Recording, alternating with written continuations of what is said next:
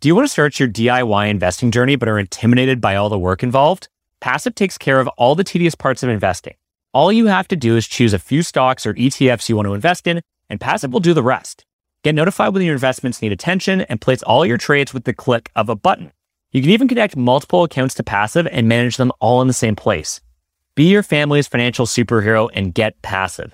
Check us out at passive, P-A-S-S-I-V dot com or click on the link in the description. I'm Brett Chang. And I'm Jay Rosenthal, and this is your Peak Daily for Thursday, October 14th, where we cover the biggest stories in Canadian and global business, finance, and tech, all in less than seven minutes. Jay, the U.S. border is reopening. Where are you looking forward to going right across the 49th parallel? I do, I do like Buffalo. I'm not going to lie. I like Buffalo, and I like the Niagara Falls outlets on the U.S. side, so I'm gearing up. What about you? Yeah, I, well, look, I've got a list of places that I never knew I wanted to go to until they were actually closed to me. And so I'm talking about Syracuse, New York, Rochester, New York. Where else in New York? Ithaca, New York, the home of Cornell, sure. of course. You know, by the way, Jay, I don't know if you knew this, but there is actually a ferry, a hydrofoil, that would shuttle people from Toronto to Syracuse. And at one point, it was being marketed as a real tourist attraction, but it never really took off. And so maybe now's the time to bring it back. It didn't take off because people got to Syracuse and realized they'd rather be on the other side of the water. Okay, well, apologies to all of our Syracuse listeners. Brett, what do we have for our Peak Pals today? For our first story, the US Canada land border is reopening. For our second story, Bitcoin mining is going north, west, south, and east. And for our last story, Rose Rocket is going to the moon.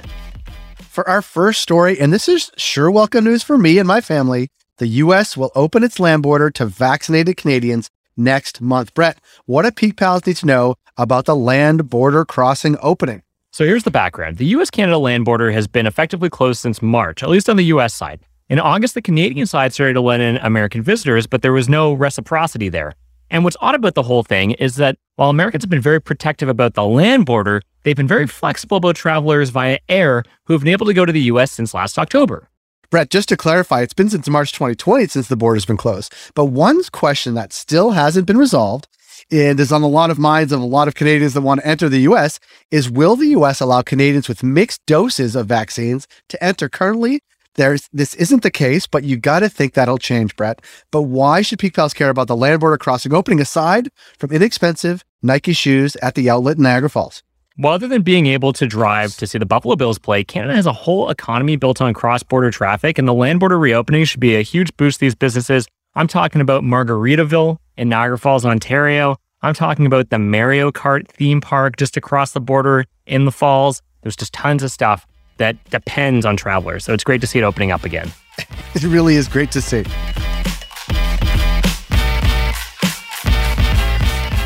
For our second story, congratulations, folks. The U.S. is now the world's largest Bitcoin miner. Jay, what's going on with Bitcoin mining in the U.S.? It's a bit about what's happening in the U.S. and a bit about what's happening in China.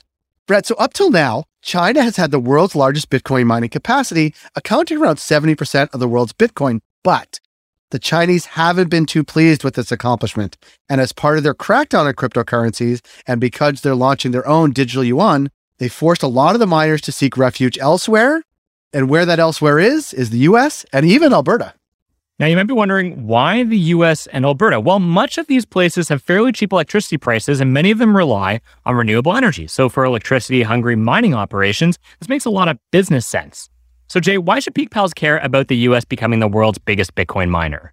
Well, the Bitcoin mining industry is estimated to be worth billions of dollars. So these new mining operations could breathe new life into towns that aren't traditionally tech hubs, but have less expensive electricity. So welcome to the US. Welcome to Alberta. We welcome Bitcoin mining with open arms, sort of.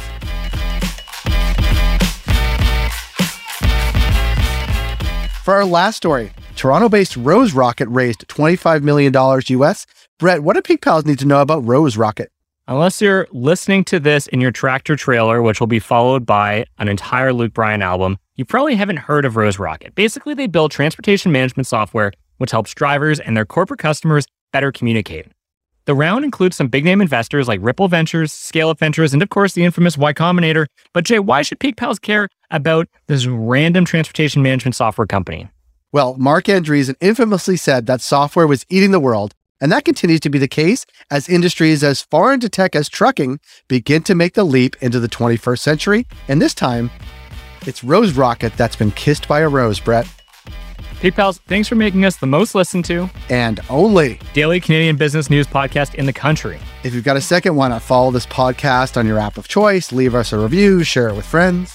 And if you want more Peak, make sure to subscribe to our daily newsletter at readthepeak.com. As always, thanks to Dale Richardson and 306 Media Productions for putting together this episode.